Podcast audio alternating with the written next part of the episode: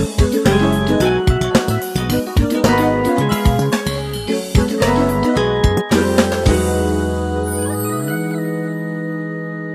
い。そしたら今日も気づき目覚めトークショーを始めたいと思います。えー前回のお題が感情と向き合う時期っていうことやってんけど、まずね、この感情と向き合う時期っていうのを私見てね、えー前の時もそうやってんけど、この時間的な感覚にフォーカスさせられてるなっていうのは、すごいあります。で、時間、タイミング、ま、前回は始まり、終わりと始まりみたいな感じ、ゴールと始まりで、今回は感情と向き合う時期みたいな感じのことをカードで引っ張ってきた。なんでかな多分やけど、今のタイミング。うん本当に何回も繰り返し言うように、大転換の時期の狭間に今あるやんか。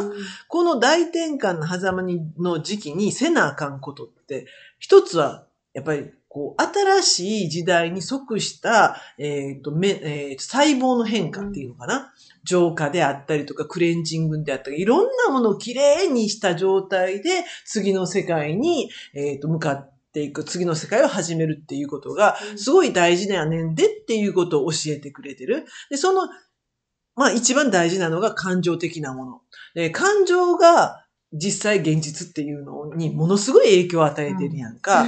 で、過去の、えっ、と、感情。で過去の、えーえーな感じ方みたいなものをずっと引きずっていくと、次の新しい時代には、それがめちゃくちゃ邪魔をするっていうことを教えてくれてるような、私は気がしてるんですよ。で、えーじゃあ、この感情と向き合うっていうのはどういうことなんじゃいって。で、感情って、まあ、いろんな感情日々起こるやん。で、えーさっきね、その森山さんがすごいええこと言ってくれたのが、あの、本当に自分の感情を知るには、綺麗な状態じゃないと、自分の感情って見れないんですよって言ったの。確かにその通りやね。あの、前、前回の時に、もやもやした雲の中の状態っていう表現してくれててんけど、その雲の中のもやもやした状態の中って、ずーっと感情的にもやもやしてんねんな。で、そのもやもやしてる時っていうのは、感情にももやがかかってて、で全然クリアな感情じゃないんよ。これって向き合われへんねん。でも、向き合わなあかんって言われてんねん。で、向き合わへんかったら、その感情をどうしてええか、クレンジングもできへんわけよ。ちゃう？でまあ、さっき話で振ったんは、じゃあ、そのもやもやから出るにはどうしたらええのっていうことを聞いたのね。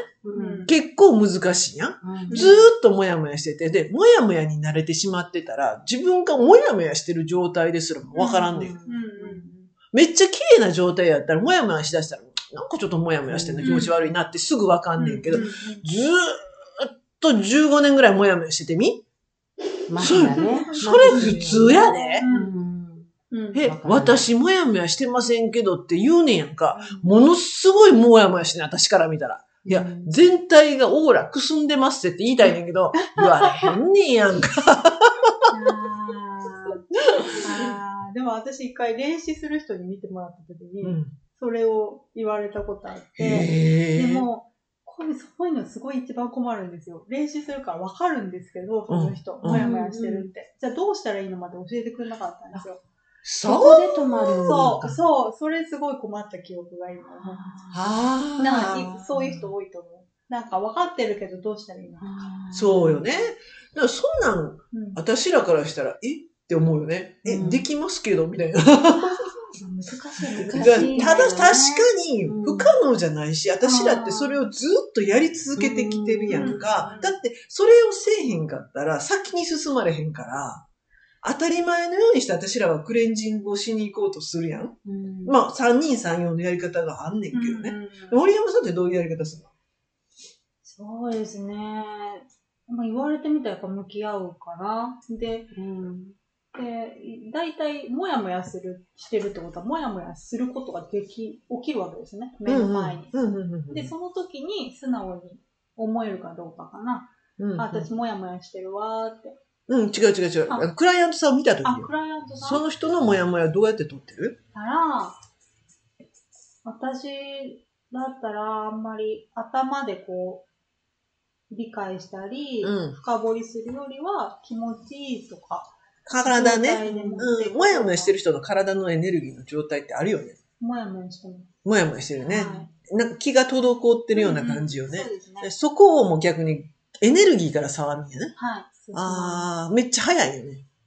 もう、あの、有無も言わさず綺麗になるよね。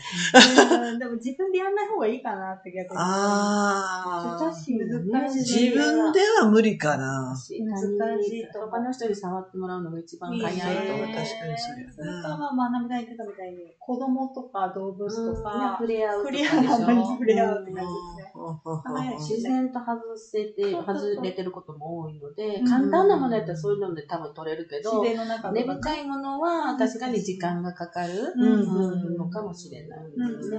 何度か何度か。一番簡単なのはやっぱしエネルギー通すはもう楽。楽。うん。もう無条件に緩むからうん体がどんどん思考も止まるし、あー。だからお客さん自身が本当にそのエネルギーワークを受けて、まあ、他の手術もそうだけど、うん受けてもらうと半瞑想状態うんに本当に自然に入ってくれるでしょ、はい。うんあの状態っていうのがすごい、まあ、全身緩んでる状態、うん。でバンとこう寝て落ちれちゃうっていうのも、またら全然知らない人の前であんだけグーしか寝れるってことは緩んでないと寝れないので、そうやわね。うんそう、その状態になってもらえた後は楽やね。楽。もう表情も変わってるし、うん受け、素直に受け取るっていうことがちょっとできやすい状態にはなってるとそ思います。のエネルギー滞ってる時って、その、いくらこちら側が伝えたくても受け取ってもらえないね。そう、入らない。頭では分かったって思ってはんねんけど、全然中に入ってないことにすっごい分かる。うん。パンってここ跳ね返ってくるよ。そう。投げたけど入ってきたと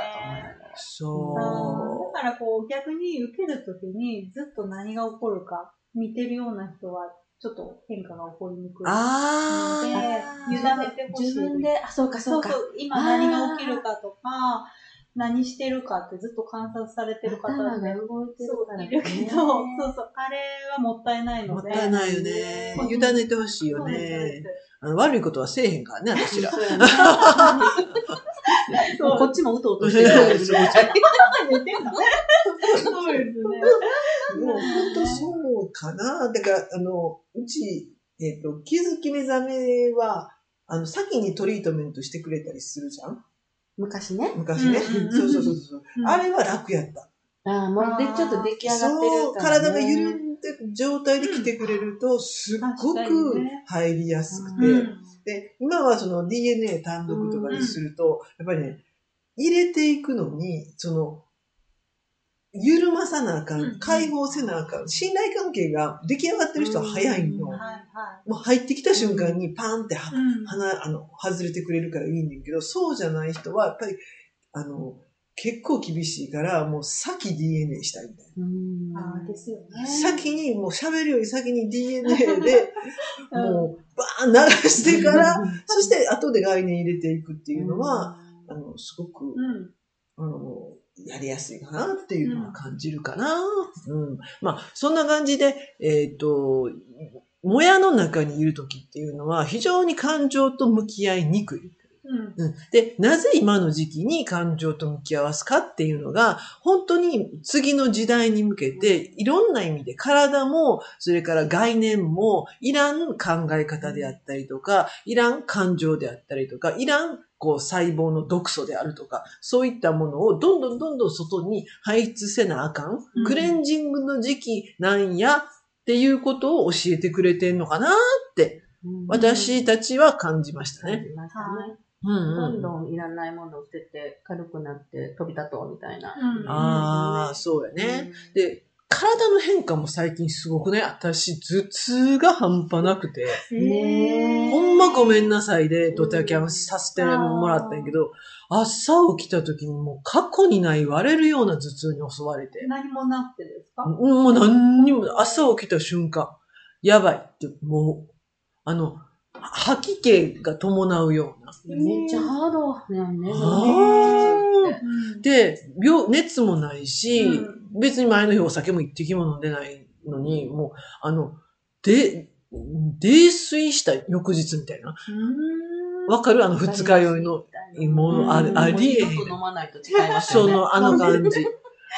水を飲んでも、だ水飲んでも吐くし。で、これ頭痛薬飲みって言ったら頭痛薬も吐くし、みたいな。えーもう何もできない。ただ寝るだけ。で、人間ってさ、びどっか悪ないと寝られへんやん。まあね。うん。うんで、熱もないのに、めっちゃ寝れんねん。もんうやったら朝から晩まで寝かされる。うんうんで、1日半ぐらいしたら、なんかスーって引くの。うん。うーん。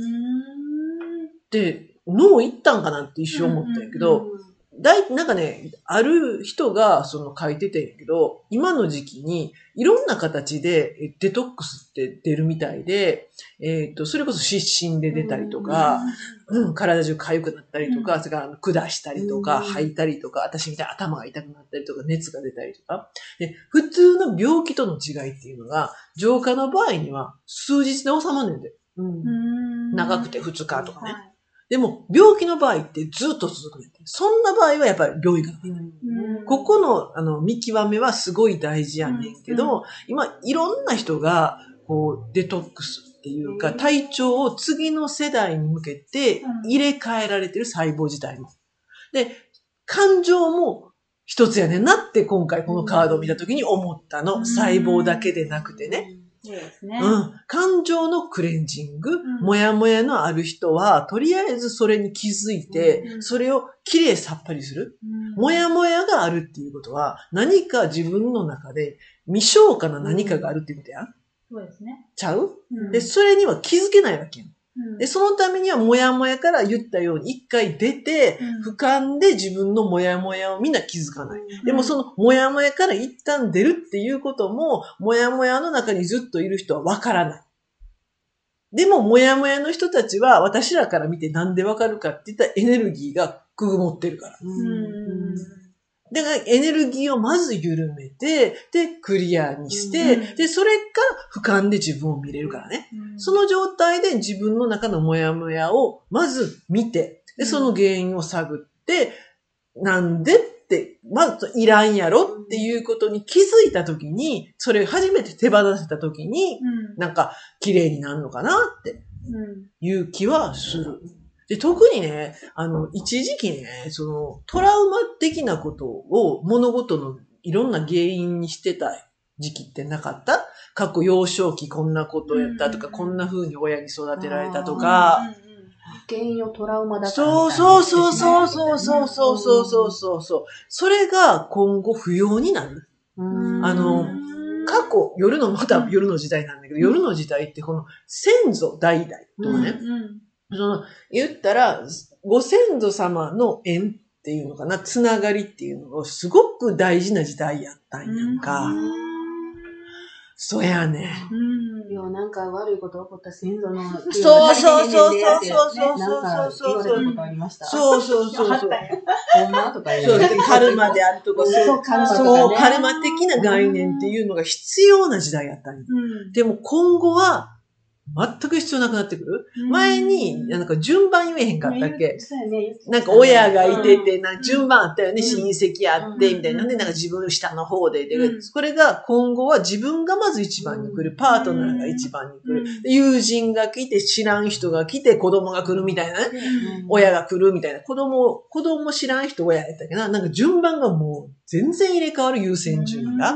血のつながりとかがあまり関係なくなる。そうそうそう、うん。関係なくなるっていう感じ、自分の人生においてのね、その重要度っていうのが。だから、そんな時代にもカルマとか、親のせいとかもしてられへん。そうやうんね。うんうんうん。で、そこにも気づかなあかん。うんで、よく、親のせいにもする人もおったら、子供のせいにもする人もおんねんが、うんうんいや、ちゃうやろって。自分の人生は自分が作ってるから。ううんんちゃう？その通り。自分の意識が自分の人生を100%作ってるんですよ。うんうん。そこらあたりに気づいたときに、次の自分の人生の、次の時代の人生の作り方をマスターするためにも、過去のそのモヤモヤを、もうどうでもええと。もうそこにはこだわらないと。うんうん。いうところに気づかなあかんのかな、うんこのカードは、うんでうんこのメッセージはっていう気がするんですけど、なんか森山さん、言いた、言いたげに。いやいやいや、ないですよ。大丈夫。大丈夫、うん、大丈夫？そんな気しません？します。うん。うん、で、過去、親にこんな風に育てられてとか、いう人たちに、なんかメッセージとかあります？過去？過うん去？過去、こう、トラウマ、親のトラウマがあってこんなんなんですとか、例えば男性嫌いなんですとか。あトラウマね。トラウマに関しては何か思うことある？ちょっと思い込みかなとかあって、うんそれこそ、なんかね、でも、やっぱ血血のっていうのは正直あると思ってて、うん言ったそうだね血のつながりそうなん。ですけど、せ代々こう伝わってる、うん。なんか言葉では言えないんですけど、うん。家の感じっていうのかな。うん、DNA 的なね。受け継がれてるようなすごく深いから、うちは田舎なんでね、特にそういうのは感じるんですけうんど、それもあって私は家から出てるわけなんですけど、あ、そう。そうそうそうそう。なんですけど、なんていうのかな。なんか自分の考えと思ってたのが、結構影響を受けてるやつだったりとか、うんそういうすごい深いのもあるよね。一概にも言われへんよね。と、うん。だから日本社会だったら、例えば女の人の働き方とか、そういうのもすごい影響されてると思うし、うん。うん。うん。うん。なん。かとても深いテーマだなって聞いてたら思いました。そうね。うん。私もそん、すごく深いテーマやね。うん。実際カルマ的なこととか、うん。トラウマ的なこととかうん。の答えって多分出せない。うん。ただ、その、過去は必要やった。うんそして過去は実際にそれが発動した。うんそして過去はそれが影響した。うんこれからの時代、どんどんそれが薄くなっていくから、うんそれを知っておいてほしい。で、その前に、あ、自分にはこういうトラウマがあるんやなっていう俯瞰で見るっていうことだけでもすごく私効果あると思うのよ。そうだね。で、これからはもうそれいらんよって自分の中に言ってあげる。うんこれだけでいいと思う。いるかいらんかって言ったら、これからの時代はいらなくなる。うん。持っとく必要がないよっていう。そう。それよりもっともっと、こう、波動が合うコミュニティっていうのかな、うんの方が大切になってくる。そうですね。うん。親でも意、識を持っていかないっていうことが大事そうそれも大事ですね。そうやね。うん親でも兄弟でも波波動の合わへん人っているのよ。やっぱり親子でも。。めちゃくちゃいるのよでって思うけど、こういう人たちいけます。してるもんね。ねそうたまにニュースとかで。それは、こう、合わへんの。で、今後はうん、合わへんっていうことはありやねん。合わへんから、合わす必要がなくなってくるの。うん兄弟やから絶対に一緒にいなければいけない、うん仲良くしなければいけないもんない。う。うんんそんな時代が来る。仲が良ければそれは波動が合うわけやから、うんおったらいい。ねうん。だから、ゆえーっと、次の王の時代に来るのが、その自分パートナーで、その次に友人っていうのはすごくわかる波動が合うから。友人って変えれるやん。帰れますもんね。その時々で。ああ、ちゃう？そうですね。帰れます。変わりますし、人間かけて変わりますもんね。変わるでしょ？うんで、その次に子供が来るのはわかる。自分にとっての子供ってやっぱりこう、なんていうかな、子供って人間、人間っていう種はうん、小さい間って一人で生きられるようになってるから。あの人間だけでしょ？すぐに、あの、生きられへんのって。人間ぐらいっていうのかな？だけじゃないね。うん人間ぐ、人間ぐらいやで。で、他はもう普通に生まれた瞬間から立ち上がれたり。人間は立ち上がれないから、動けないからね。パンダの子供もそうですよ。あれぐらいの感じでそう。手をかけないと生存できないから、やっぱ子供はく次に来るんやなっていう感じ。で、その次に見知らぬ人で、親、親で、で、なんか兄弟みたいなことだ。うん兄弟がもう一番下やったわ。あ兄弟なんか同じ DNA やからな、波動合いそうなもんやねんけどな。違うねんな。なんか、それぐらい優先順位っていうのが変わっていく時代になるんで、過去のそのトラウマ、カルマっていうのも、どんどんどんどん薄くなっていくから、うんうん薄くなっていくものを執着せずに全然手放していったらいいっうん。ていうことも教えてくれてんかなって、そんな気もする。うん、まあ、あと感情的な問題は、えっ、と、感情ってね、すごい気づきでしょ。うん。で、えー、私感情のアプリ作ってたことがあって、で、感情をめちゃくちゃ1年ぐらい勉強しまくったのね。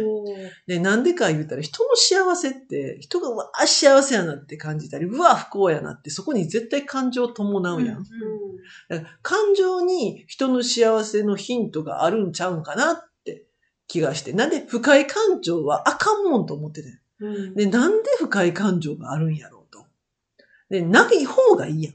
うんうん腹立つとか、うん悔しいとか、悲しいとか、寂しいとか、もう、んその不快感情は、とにかく、ない方がいいに決まってるって、その時は思ってたのね、うん十数年前は。で、いろいろいろいろ感情のことを調べていって、すごい気づいたのが、実は不快感情が人を成長させてるっていうことにも気づいたのよ。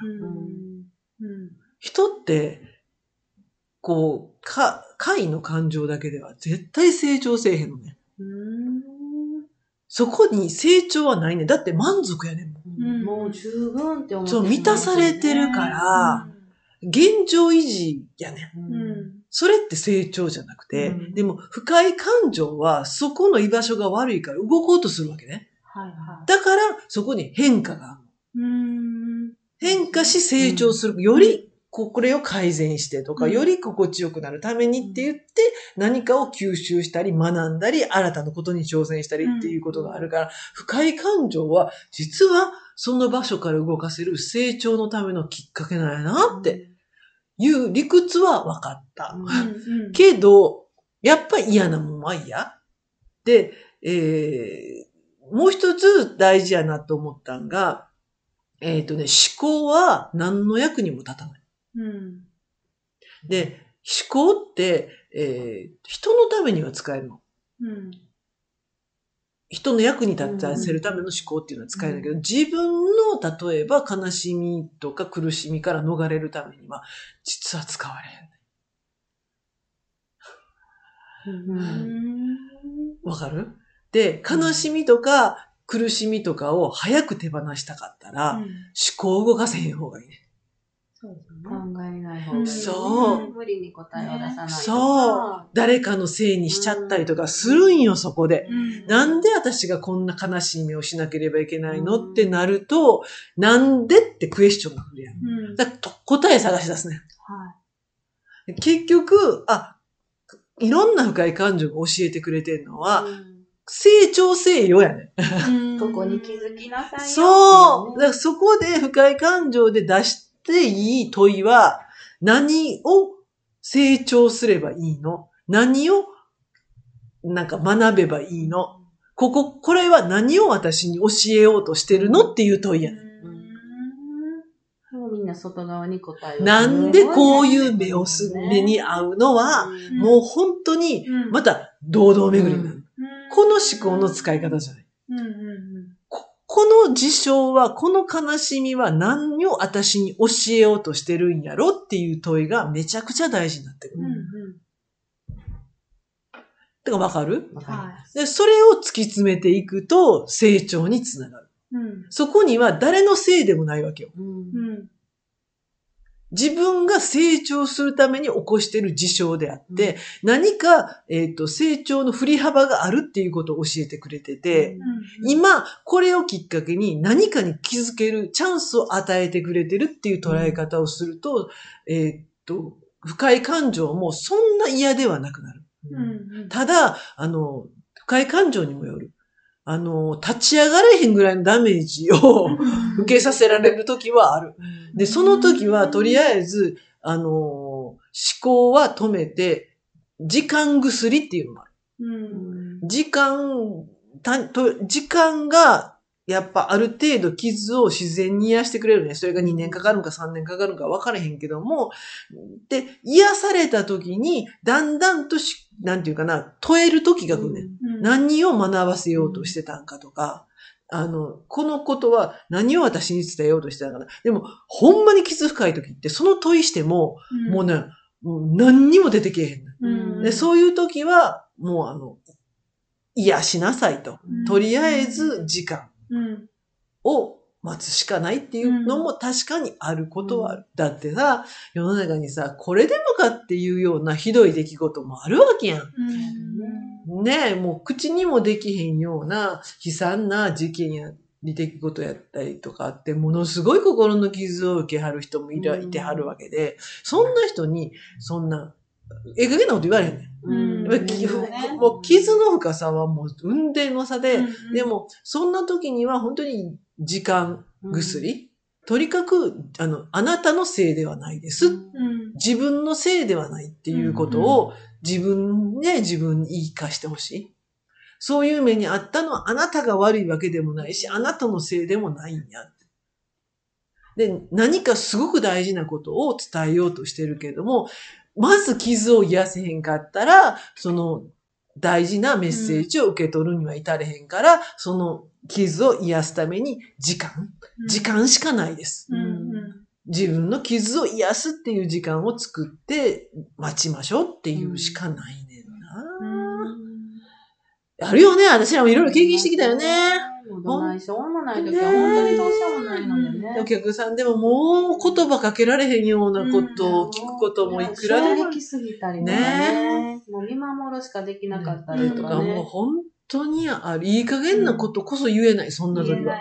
もう、その痛みがもう想像を絶するからね。もう想像しただけでももう痛すぎるようなことはやっぱあるよね。うんうんでも、あの、必ず、えっ、と、私たちに乗り越えられない課題は来ないから、自分らの人生に。乗り越えられるからこそ、そして成長のは振り幅があるからこそ、なんかそういう事象が起こってるんやろうな、っていうことは感じるのね。はいえそういう、こう、すごい大転換期になって、いろんなクリエーション、人生の作り方も変わる。まあ、今のこの時期やからこそ、皆さんも自分の感情っていうもののに向き合って、いらないものは、あー解放していく。はいっていうのを、えーこのメッセージが教えてくれるんじゃないかなって私たちは思ってます。はいはーい。っていう感じで次のお題。はい。次の題お願いいたします。ずっとなんかこの時間時間できてるのもちょっ時間、と面白い時間できてるよね。本当にキーなんですよね。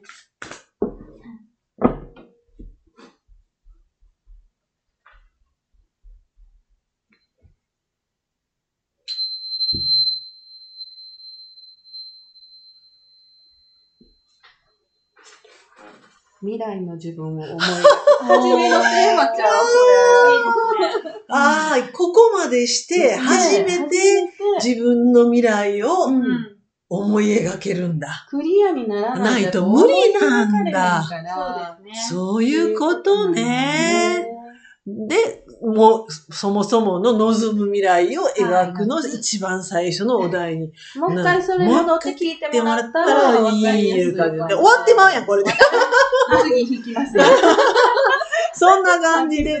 ね、じゃあ次回はもう一回、まあ、あの、未来の自分を思い描くっていうテーマでお話ししたいと思います。はいっていう感じで今日はこれで終わりますね。はい、ありがとうございます。